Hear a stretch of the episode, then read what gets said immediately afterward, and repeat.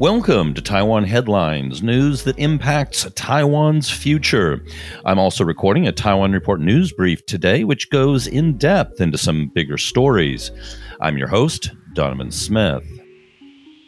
Residents in an area of northern Taiwan will receive simulated warnings on their mobile phones December 29th, indicating an imminent volcanic eruption.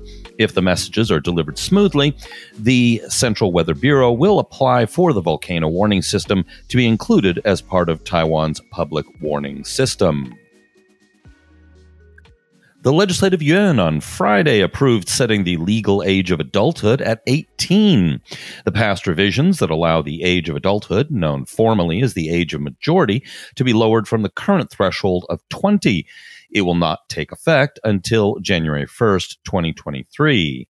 Another provision included requiring both men and women to be at least 18 when they get married, a change from the existing law that had set the minimum marriage age at 18 for men and 16 for women.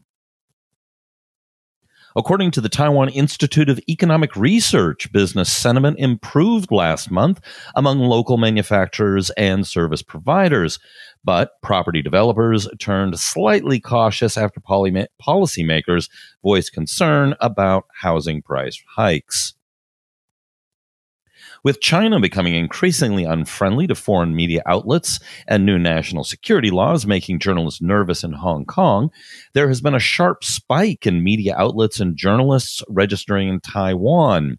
As of Christmas Day, 71 international media outlets and 124 journalists were registered in Taiwan, a jump of 18 outlets and 27 journalists. This is important as all too often in the past, Taiwan got little news coverage, including of the sunflower movement, and what was covered was often covered very badly. There was there has already been a market improvement in Taiwan coverage this year, though with some exceptions there is still a ways to go before they really understand what is going on in Taiwan. Starting on January 1st, Taiwan will begin using new passport stamps, the first change since 2013. The stamps feature a small map of Taiwan, the words Republic of China in Chinese, ROC Taiwan in English, and a cute retro looking airplane. Curiously, the fonts used look handwritten with a date in a font that doesn't look too different than everyone's favorite font, Comic Sans. The Belize Urban Resilience and Disaster Prevention Plan, a Taiwanese foreign aid project centered on natural disaster prevention technology, gave residents three extra hours to evacuate the area as floods triggered by Hurricane Iota approached in November. A pro Beijing Hong Kong magazine is running with a cover story that features an image portraying the president as Empress Tsai, with her dressed in royal garb from the Qin dynasty, including a crown, while she sits smiling on a throne.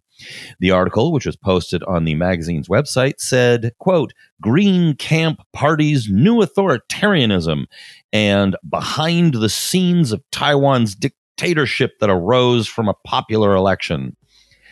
The DPP has been criticized as becoming too much like the Chinese Nationalist Party during the martial law era, the article said. President Tsai is turning into a leader of a new authoritarian state. These are talking points frequently used by both the KMT and Chinese state media. The DPP dismissed the reports. All right, that's it for today's show. Be sure to tune in to Taiwan Report News Brief. And of course, hit like and subscribe and all that good stuff. And tune in next time. This has been brought to you by the Taiwan Report. For more content like this, become our patron at report.tw. 哎呦，就是那个台湾狗啦，最喜欢我的台湾狗了。